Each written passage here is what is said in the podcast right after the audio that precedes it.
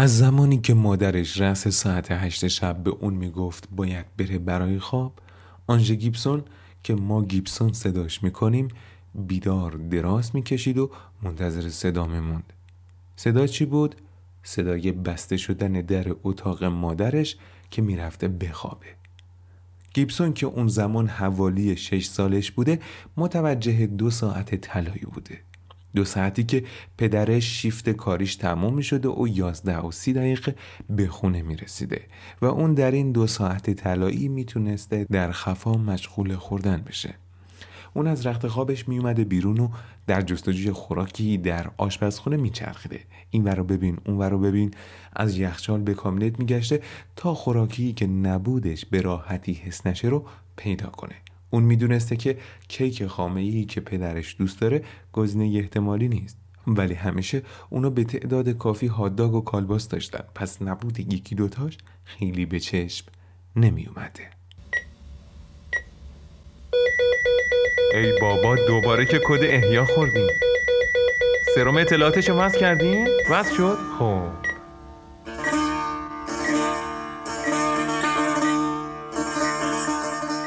سلام به سروم اطلاعات خوش آمدید. ما اینجا قراره به سوالاتی که تو مطب و بیمارستان بی پاسخ میمونه جواب بدیم. من سید ارفان مجیدی دانش آموخته دانشگاه علوم پزشکی اصفهان هستم.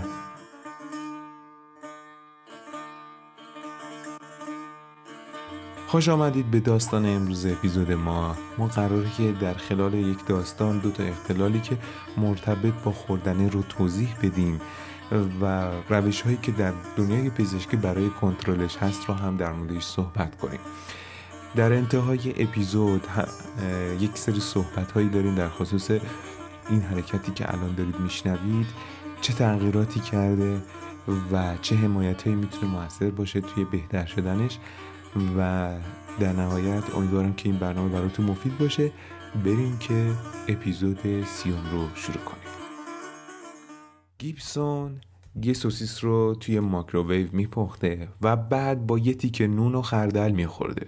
تو خونشون به این مدل ساندویچ می‌گفتن هاداگ جنگلی.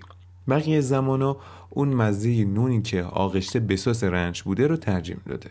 واسه کسایی که نمی‌دونن از جمله خودم یک سرچی کردم و به این نتیجه رسیدم رنج یک سس سالاده که تو آمریکا استفاده میشه و مزه لبنیاتی داره.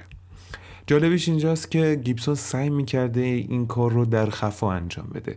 حتی بعضی از اوقات گوشه ای از آشپزخونه قرار می‌گرفته که به راحتی دیده نشه. رسما سعی می‌کرده که قایم بشه. پدر و مادر گیبسون در کارولینای شمالی در یک کارخونه مشغول به کار بودن و به خاطر درآمدشون غذاهای آماده و process شده و به نسبت ارزونتر رو در سبد غذایی خانوادهشون داشتن. گیبسون که الان 23 سالش هست میگه پدر و مادرش تعریف می‌کنن که چجوری تو شیشه شیر بچهشون نوشابه میریختن یا اینکه تو شیش ماهگی به بچهشون شیرینی می‌دادن در جنبه های مختلف واقعا گیبسون از اوناست که میشه توی خانواده مثالش رو زد. میشه گفت که گیبسون یه خورده از بقیه خانوادهش بهتره. اون اولین نفر در خانواده خودش بوده که با مدرک فوق لیسانس علوم اعصاب فارغ التحصیل میشه. و الانم محقق سرطان در دانشگاه آلاباما در بیمنگهامه و درخواست ورود به دانشکده پزشکیش رو هم داده. در همین دورانی که صحبت می‌کنیم رژیم غذایی که از کودکیش داشته می‌تونه اثر مخربی رو براش به جا بذاره. در تمام زندگیش ولع و میل به غذاهای چرب شیرین عذابش می‌داده و اینکه تمایلش به خوردن فراتر از کنترلش بوده اذیتش می‌کرده. معلوم شد گیبسون در برابر اشتهای خودش هیچ توان مقابله ای نداره. حالا بریم که ببینیم مشکل از کجا بوده.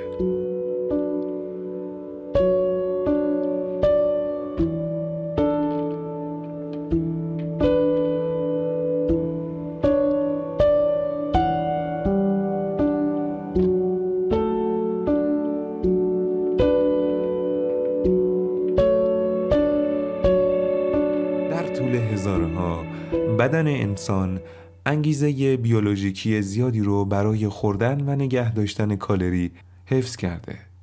وقتی کالری بیشتری از آنچه اخیرا خورده اید و میسوزونید بدن شما با افزایش اشتها واکنش نشون میده و در عین حال پیام سیری رو به تأخیر میندازه. به صورت دقیق بدن هورمون گرسنگی گرلین رو بیشتر آزاد می‌کنه و پروتئین هایی رو که باعث میشن روده به مغز پیام پلی رو ارسال کنه محدود می‌کنه. این به نوعی مفهوم هموستاز شناخته میشه. اما داستان از جایی شروع میشه که محققین میگن رژیم غربی منظور رژیمی که در کشورهای غربیه از یک سازوکار و محرک دیگه برای خوردن استفاده می‌کنه. در حالی که هموستاز توسط ها و های بین روده و مغز کنترل میشه این تمایل و محرک خوردن مرکز جداگانه در سیستم پاداش مغز داره که از غذا در اعتیاد شرکت می‌کنه. متخصصین این میل خوردن غذا رو که حاصل گرسنگی واقعی و نیاز به کالری نیست hedonic eating میگن که در اصل هدون الهه لذت در یونان بوده و این مدل خوردن به خاطر تحریک مرکز پاداش مغز خواهد بود. اشتهای هدونیک با غذاهای چرب شیرین و غذاهای فراوری شده تشکیل میشه و خب همونطور که گفتیم غذاها اکثر رژیم غذایی گیبسون در کودکی بوده. سالها پیش اولین انسان ها به سرعت فهمیدن که غذاهای شیرین طبیعی هرگز سمی نیستن و خب پس بی خطر هستن. در آن زمان این نوع غذاهای پر انرژی نسبتا نادر بودند. وقتی انسانهای اولیه خوردن غذای پر انرژی رو تجربه کردن میشه گفت مغزشون شروع کرد به بشکن زدن. سیستم پاداش hedonic اونها رو به ادامه خوردن این غذاها ترغیب کرد. این اجداد ما رو از گرسنگی باز می داشت اما اشتهای هدونی ما در مقابل ما ایستاده خوردن از سر پاداش مغزی یا همون hedonic eating در حال حاضر به عنوان یکی از بزرگترین عوامل چاقی مورد مطالعه است. این به دلیل روی آوردن جامعه مدرن به غذاهای آسان و بسیار فراوری شده. سیستم پاداش مغزی در برابر اونها همین غذاهای به نسبت جذاب حس دلپذیر فراوان ایجاد می‌کنه. و این اصلا کاذب نیست و ما رو مجبور به خوردن اونها می‌کنه. به ویژه غذاهای شیرین با سیگنال شیمیایی مغز رو در دوپامین غرق می‌کنن. پس از این پاداش مغزی با دوپامین افراد ممکنه بارها و بارها اون رو به خاطر تجربه لذتی که به دنبال داره جستجو کنن. طبق این نظریه هوس یه دونات یا پیراشکی می‌تونه به اندازه هوس هروئین یا الکل برای کسی که اونها رو تجربه کرده سرسخت و جدی باشه. در دید نقادانه همونطور که بدن ما به مواد اعتیادآور نیاز نداره به کالری اضافی موجود در خمیر سرخ شده نیز احتیاج نداره.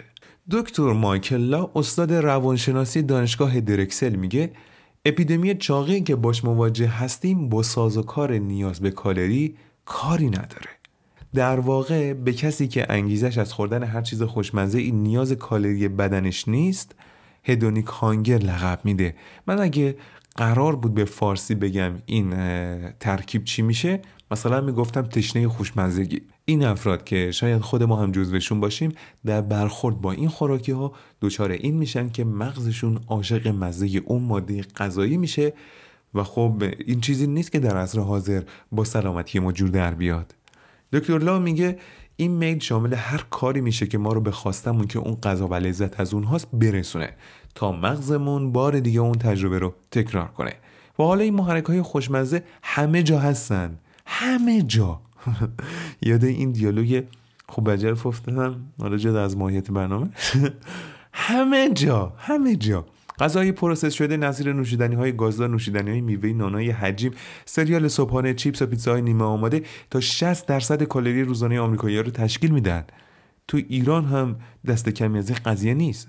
اونا جادویی از شکر و نمک و چربی و تم دهنده و رنگای مصنوعی رو به شکل دقیق و به صورت سنتی آماده کردن تا اشتهای ما رو ترغیب کنه. شاید عجیب باشه ولی من حرفم ازشو می‌ذارم باز اشتهام باز میشه مثل لواشک درم ها باز می‌کنه. جالبتر این که دکتر کوین هال که از متخصصین متابولیسم هست میگه عملا وقتی وزنتون زیاد میشه معمولا تلاش ها برای بازگردوندنش با شکست مواجه میشه. حال محاسبه کرده که هر یک کیلویی که بدن افزایش وزن داشته باشه میزان اشتهای شما رو 130 کیلو کالری یا بیشتر افزایش میده. حالا حساب 5 کیلو رو بکن.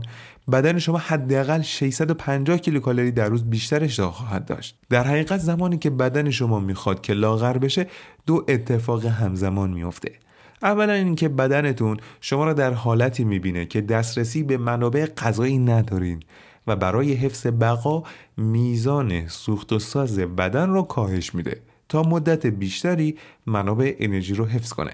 و این دقیقا برعکس چیزی است که ما می‌خوایم و باعث میشه با سرعت کمتری وزن کم کنیم. و از طرف دیگه هورمونایی که احساس سیری رو به مغز مخابره می‌کردن سطحشون کاهش پیدا می‌کنه. و خب مشخصا اگر برنامه و رژیم غذایی نداشته باشید قبل اینکه لاغر بشید مشغول خوردن میشین. البته در رژیم غذایی با تعدد وعده ها و استفاده از گیرنده لحظه ها میان این مسیر رو دور می‌زنن. جالبه که بدونین سیری یک حس روانیه و در لسه های دندان گیرنده هایی وجود داره که در صورت تعدد تحریک به ایجاد حس سیری کمک زیادی می‌کنن.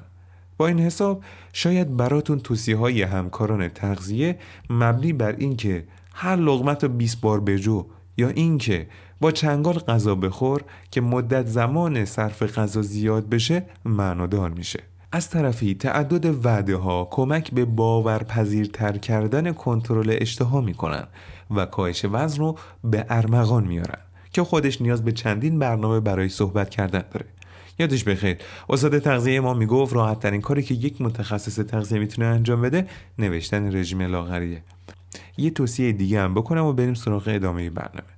تو برنامه فیتنس و body building که با پویا صحبت می‌کردیم اشاره شد که تاثیر تغذیه 60 درصد و تاثیر ورزش 20 درصد در تناسب اندام ماست. و خب حالا بریم سراغ ادامه برنامه. در واقع امروز بدن انسان برای پذیرش این عواقب ریاضی زیستی آماده نیست. البته این جمله از من نیست این جمله خفر رو دکتر لا گفته.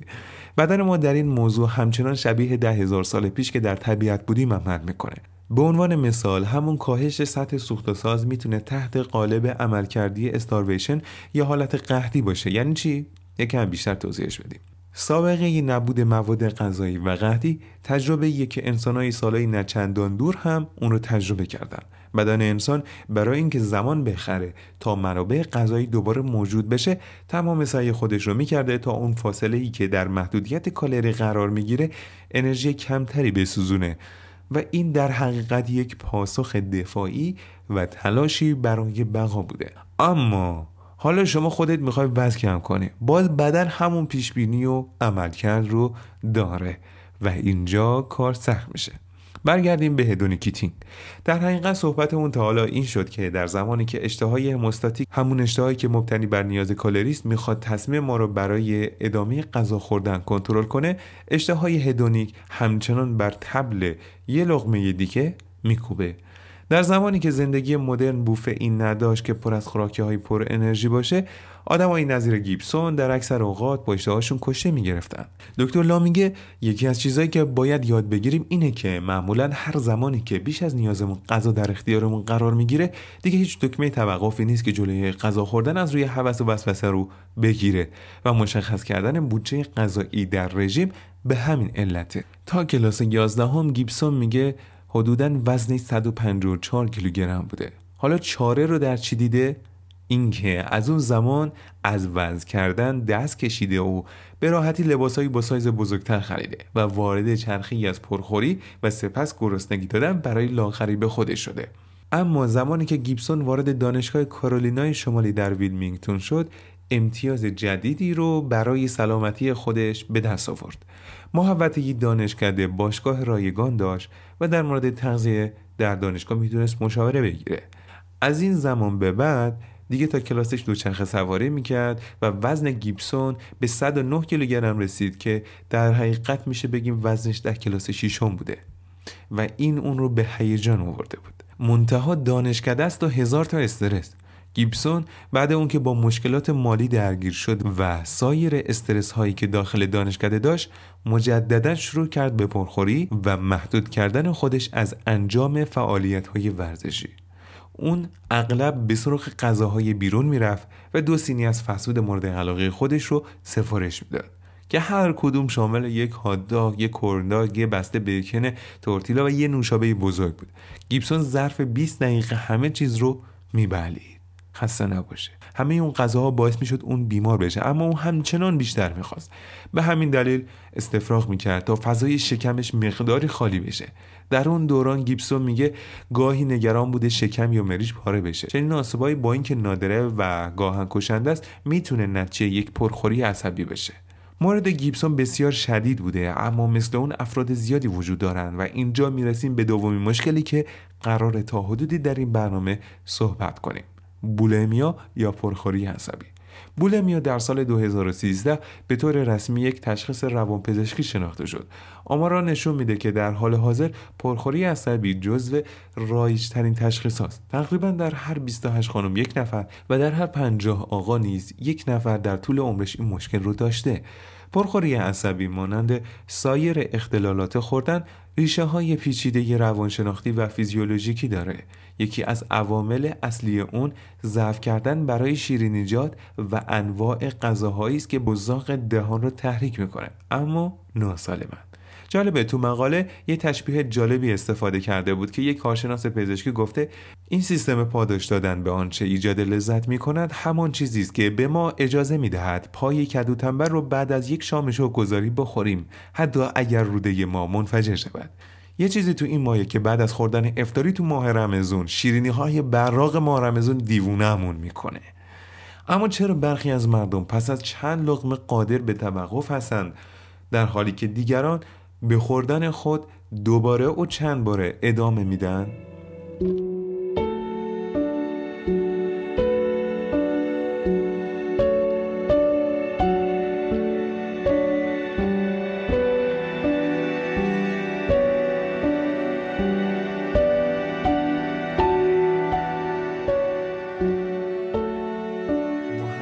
فکر می کنند تفاوت در ترکیبی از ژنها، محیط ما و این است که آیا پاسخ مهاری ما همون ترمزهای مغز به ما کمک می‌کنه در برابر رفتارهای تکانشی از جمله میل به غذا مقاومت کنیم یا نه؟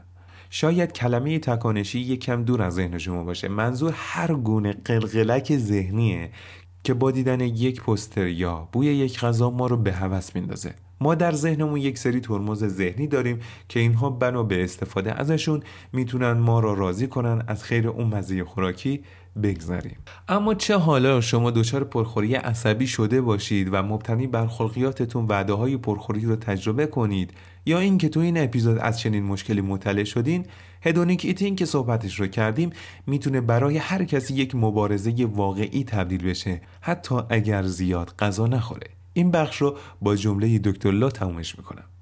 ما اونقدر با غذاهای خوشتم احاطه شده این که به تدریج کالری بیشتری از مقدار مورد نیاز خود مصرف می‌کنیم و با گذشت زمان وزن بیشتری اضافه می‌کنیم. با اجازتون من یه بند به این جمله اضافه کنم. در فرهنگ ایرانی بعد از ازدواج داماد آنقدر با غذاهای خوشتم احاطه می شود که بله بریم سراغ ترمزهای مغزی.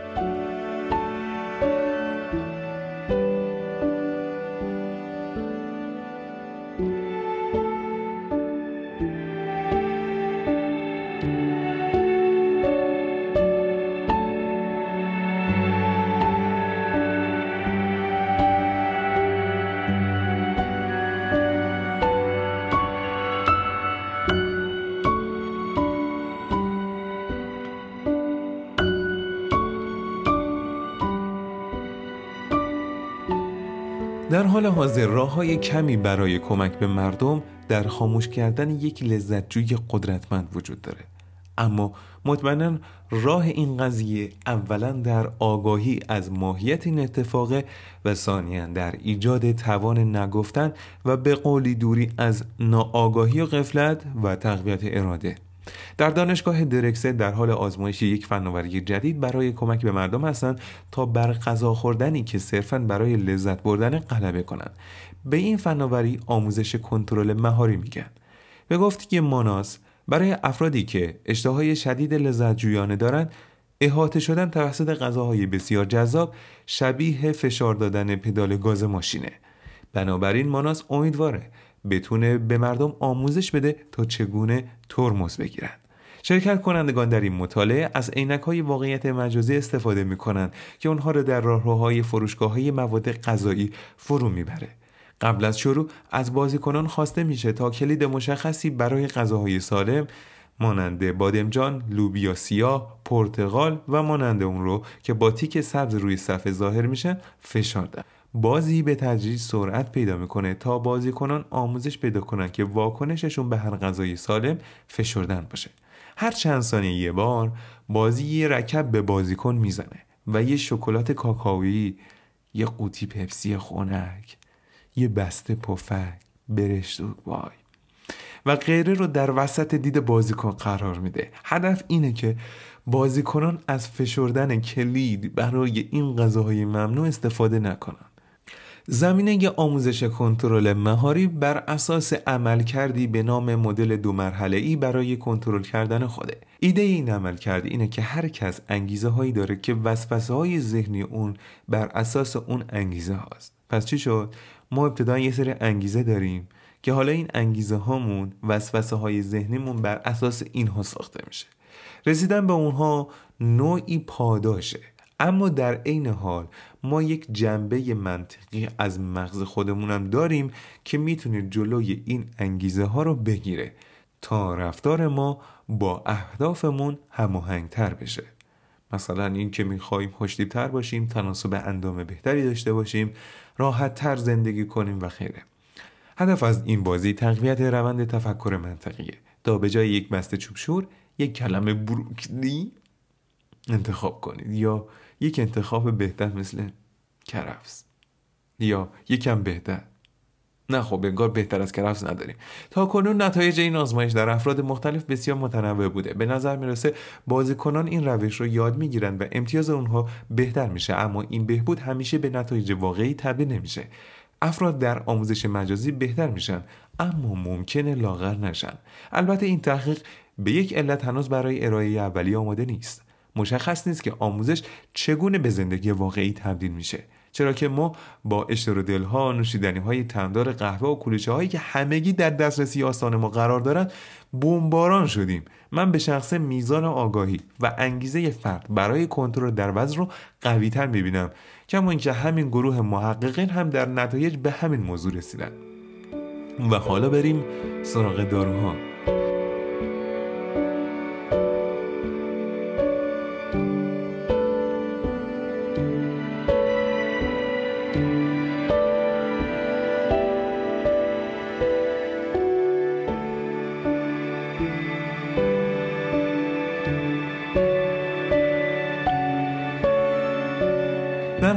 افرادی مانند گیبسون باید برای کمک به مراکز مختلف مراجعه کنند.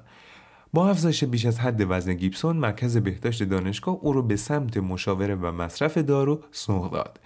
به صورت اختصاصی یک درمان ترکیبی از داروهای ضد افسردگی و داروهایی که برای کنترل اشتها استفاده میشه دریافت کرد که با توجه به ماهیت تشخیص این موضوع ما این قضیه رو به اساتید و همکاران روانپزشک میسپاریم. اما در کل اگر بخوام بگم بیشتر داروهای کاهش وزن هم به مرکز پاداش و هم به مراکز گرسنگی مغز تاثیر می‌ذارن. اما برخی از داروها در کاهش اشتهای شما بهتر عمل می‌کنن در حالی که برخی دیگر در کاهش سطح پاداشدهی و هوس غذا بهتر عمل می کنند. راه های دیگه برای کنترل بهتر اشتها شامل ورزش فکر کنم ما برنامه نداشته باشیم که صحبت کنیم و صحبت از ورزش نشه. آقا این فیزیکال اکتیویتی انجام بده برادر. خواهر. راه های دیگه برای کنترل بهتر اشتها شامل ورزش خواب بیشتر و سایر تغییرات سبک زندگیه.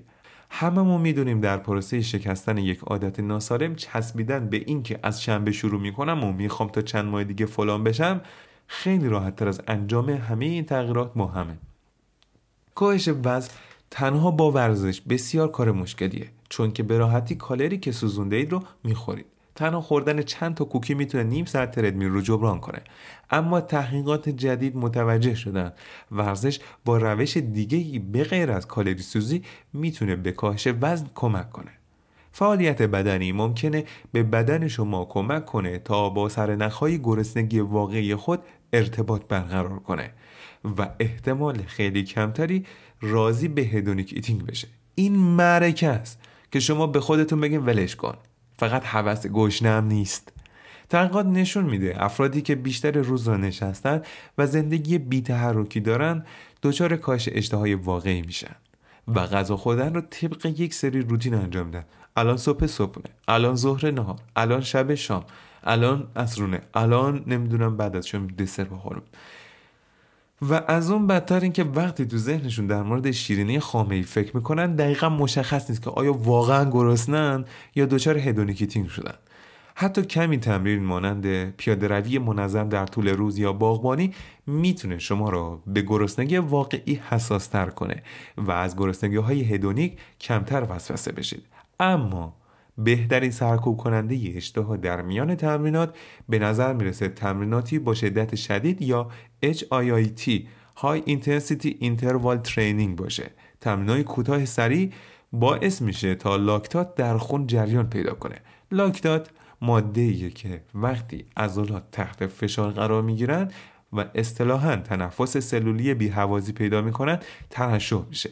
افرادی که افزایش بیشتری از میزان لاکتات رو در خون خودشون داشتن در مطالعه میزان کمتری از هورمون گرسنگی در بدن اونها تشخیص داده شده. این معرکه است. خب می‌رسیم به خواب. خواب هم در کاهش اشتها نقش موثر داره. تحقیقات نشون داده که کاهش خواب باعث میشه افراد روز بعد گرسنه تر باشن. تازه مطالعات جدید نشون داده که در مغزای خوابالود غذاهای با کالری بالا با جذابیت بیشتری مواجه میشن. امروز گیبسون به هر ابزار و ترفندی متکیه تا وزن خودشو چک و کنترل کنه. اما این یک نبرد ثابته. همین دفعه که اون به باشگاه رفته بود یه میلکشک بدجوری وسوسش کرده بود که بخوره. اینا رو خودش تعریف کرده. و همچنین اتفاقات غیر منتظره می‌تونه اون رو از این مبارزه به بیرون پرتاب کنه. با عنوان مثال شروع پاندمی کووید 19 باعث شده که استراب اون غیر قابل تحمل بشه و باشگاه رفتن منظمش هم خب بسته بشه و تمایل به آشپزی رو هم از دست داده. اما گیبسون کم نیاورده. اون با مشاورش مشورت کرد و در مورد گزینه های ممکن صحبت کردند در حال حاضر اون در برنامهش مدیتیشن را برای کنترل استرابش قرار داده و مجدد شروع به آشپزی کرده. خودش میگه من از این وضع خارج میشم. اون تجربه زندگیش رو با بقیه در میون می‌ذاره و همیشه میگه زندگی من مال منه و فکر نمی کنم چیزی برای خجالت زده کردنم وجود داشته باشه. این حرف واقعا حرف درستیه. اینکه آدم راه به نظر غیر ممکن رو فارغ از قضاوت دیگر را نسبت به گذشتش بازگو کنه کار واقعا قشنگیه. مثل داستان کنترل یک بیماری مثل کنترل پرفشاری خون یا کنترل دیابت یا کارشب است امیدوارم دونستن این اطلاعات همونطوری که برای گیبسون مفید بود برای شما هم مفید باشه. و اگر دچار hedonic eating یا bulimia هستین بر اون فائق بیاین و به بدن ایدئال خودتون برسه ارادتمند شما. آگاهی در درمان موثر است. آن تا یادم نرفته برنامه اینجا تموم شد. ولی من دو تا صحبت دارم. اول یه صحبت دارم با دانشجوی پزشکی و بچه های داروسازی. که خب علاقه من هستم به پادکست. پادکست پلاسبو رو احتمالا می‌شناسید یا اگر نمی‌شناسید چقدر خوبه که بشناسید. یه پادکست فوقالعاده در خصوص مسائل داروسازی که خب بیشتر برای دانشان پزشکی داروسازی فکر کنم مفید باشه. و صحبت دوم در خصوص تغییراتی هست که از برنامه قبلی به بخش صدای من گرفت. دیگه از بعد از این برنامه الان ساعت یک و پنج و پنج دقیقه صبحه و من چون فردا بخش دارم مجبورم که الان ضبط کنم. تغییراتی که توی سروم اطلاعات اتفاق افتاد. اولا اینکه سروم اطلاعات از یک پادکست صرف تبدیل شد به یک مؤسسه رسانه دیجیتال تا بتونه که تولید محتوای بهتر و عملا منظمتری رو برای مخاطباش به همراه داشته باشه. و این در کنار حمایت های شما اتفاق افتاد. پیام های محبت آمیزتون چه در کامنت هایی که تو Castbox من می‌گرفتم بقیه جاها ایمیل هام. حتی اینکه از استفاده هایی که از برنامه ها می‌شد اینکه رفرنس پایان نامه یکی از دوستان در مقطع کارشناسی ارشد قرار بگیره. اینکه من ببینم و بشنوم که ما یه تغییرات مثبتی رو توی زندگیمون با این پادکست احساس کردیم. همه اینها در کنار حمایت هایی که دوستان و خانواده انجام دادن ما رو به این مسیر رسون که الان بتونیم بگیم مؤسسه رسانه دیجیتال سروم اطلاع. همچنان نیازمند حمایتاتون هستیم و دلگرم میشیم به کامنت هاتون و به like هاتون چه توی Castbox چه follow کردن داخل اینستاگرام و همراهی بیشتر با هم. و همچنین اگر دوست داشتید از برنامه حمایت مالی داشته باشید از لینکی که در قسمت description این برنامه هست می‌تونید استفاده کنین. امیدوارم بهترینا براتون اتفاق میفته و بتونم بیشتر همراهتون باشم. خدا نگهدار.